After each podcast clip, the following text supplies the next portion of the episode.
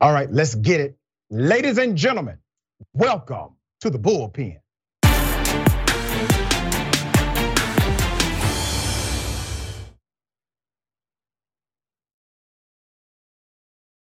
Back now with the bus shootout caught on camera. Newly released surveillance video catching the tense moments a Charlotte bus driver shot at a passenger who pulled a gun on him. That bus driver now fired from his job. We want to warn you the footage you're about to watch is graphic. Shocking new video shows the dramatic shootout between a North Carolina bus driver and a passenger, leaving the driver out of a job and the passenger facing multiple felony charges. Officials from the Charlotte Area Transit System, or CATS, releasing the video and saying the shootout occurred earlier this month after the passenger, Omari Tobias, asked the driver to make an unscheduled stop. When the driver, David Fullard, refused, Tobias can be heard talking back. That's when Tobias is seen pulling a gun and Fullard reveals his own. Shots are exchanged as the bus drives off the road. Wow. All right, we brought you that story when it first happened. Today we have Joshua Davis, singer-songwriter who was a witness to that shooting. Joshua, thank you for being on the show. How are you? I'm doing all right, man. Uh, I appreciate the opportunity to speak.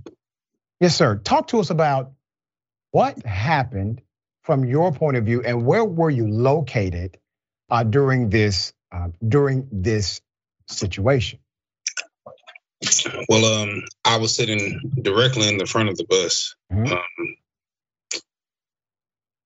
I was actually having a conversation with the bus driver before everything had occurred.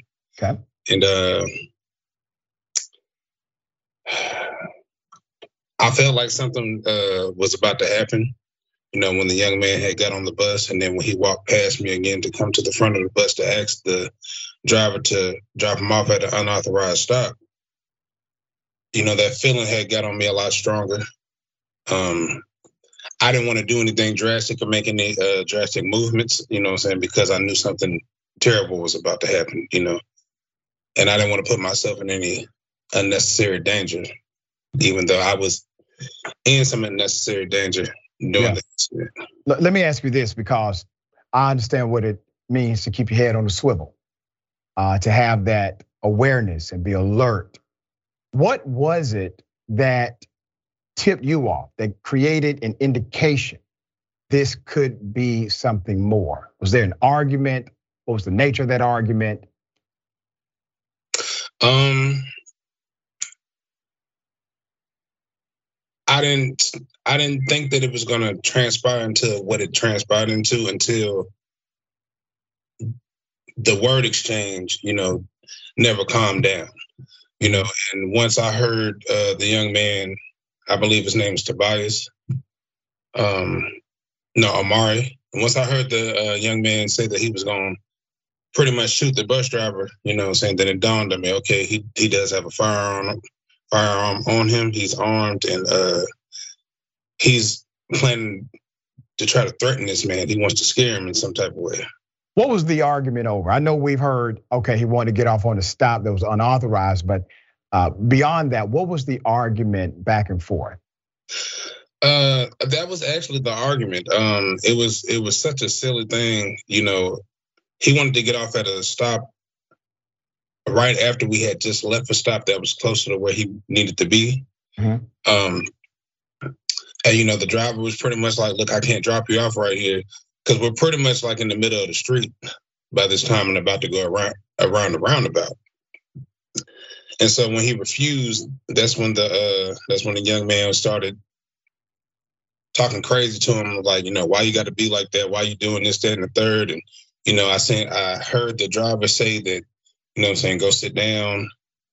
Um, I couldn't hear everything that uh, the young man was saying because he had a face mask on. But um, I did hear him threaten him several times before shots were fired. What was the nature of the threat? What did he say specifically? Uh, that he was gonna pop his ass. Okay.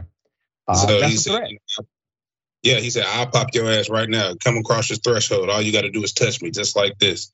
You know, and I'll pop your ass right now. So when he kept saying that, I was like, okay, he has a gun on him. He's planning. He's, I guess, he's trying to intimidate this grown man. Mm-hmm. You know, but he was he wasn't prepared for the consequences of his actions. Right, and and I was really surprised by a few things. One, both gentlemen survived. Both. Mm-hmm. Okay. Close range. Close range shootout, and both of them survived. That's one surprising element of this. There's another one. Um, the argument itself seems so petty, seems so small, that you would not imagine anyone would go from A to gunplay based on that particular conversation and argument, right? Correct. correct. Um, now, the bus company, uh, and I think it's um, Cats Bus. The yes. Bus, right. The bus company, they released a statement, and I know this because I had to read the statement uh, presenting the story. And part of the statement said basically the, the bus driver does have discretion to um, drop off a passenger in an unauthorized location. They have discretion to do this. You have presented something we have not heard before that basically it was logistically impossible because you were in the middle of the street. The bus driver could not simply drop you off or drop that person off um, at that time. So it wasn't possible to do. The man gets fired. They cite an office policy. Uh, he wasn't supposed to have a gun on him. He legally had a gun, but it was against policy if he did not, uh, I guess, inform them that he had one. Uh, but if he did not have a gun, uh, he may be dead today. So when I heard he got fired, and listen, man, I'm not a I'm not a gun guy, right? I believe you have the right to protect yourself, and you can do that with a gun if you choose. But I'm not a gunslinger. I want everybody to have guns and shooting up people because of small conflicts. However, in this case, I clearly saw the right of self defense. I clearly saw an individual who decided to jump bad and jump wrong. And there was a consequence for that, for that action. You pull out a gun on somebody. Uh, you have to be at least okay with the fact that things may not work out the way you desired them to once you go there. Were you surprised that the bus driver got fired over this? Yes, I was uh, extremely upset about mm. the hmm. fact that he got fired for feeling the need to have to protect himself. Yeah. Um, you know, this is not the first time that bus drivers have been harmed. Um, I believe a driver had uh, actually lost their lives last year. You know, so my biggest thing was y'all keep asking me these questions about the driver, but he felt the need to protect himself in this in this moment, and he was correct for having to do so because had had he not had a gun, he could have been killed. Uh, me and the other lady on the bus could have been killed. The bus was still moving. Yep. Um, while the shooting was going on.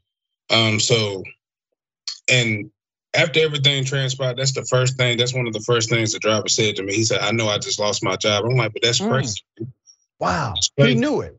Now, now that that's an interesting conclusion because uh, I would have gave this guy a promotion and made him something, right? An award because he protected the lives of those on the bus. A person pulled out a gun uh, and and used it, and passengers were there. He saved yes. you all. Everybody survived, right? Um, has there been any movement locally by, I don't know, activists perhaps, possibly even some members of the uh, executive uh, board for the company? Have they said, listen, we don't need to fire someone who acted in not only self defense, but in the defense of others and likely saved lives? No, there hasn't been any uh, any type of movement of that nature. Um, and actually, I've been wanting to bring awareness about the situation because you know I'm saying it was very traumatic for me. But at the same time, I feel like the city needs to do better about protecting their people. Mm-hmm. Instead, of, instead of trying to, you know, I'm saying hold him to a standard because it's a certain certain type of policy. Well, y'all also should be trying to protect these people as well. If y'all don't yeah. feel the need to protect themselves.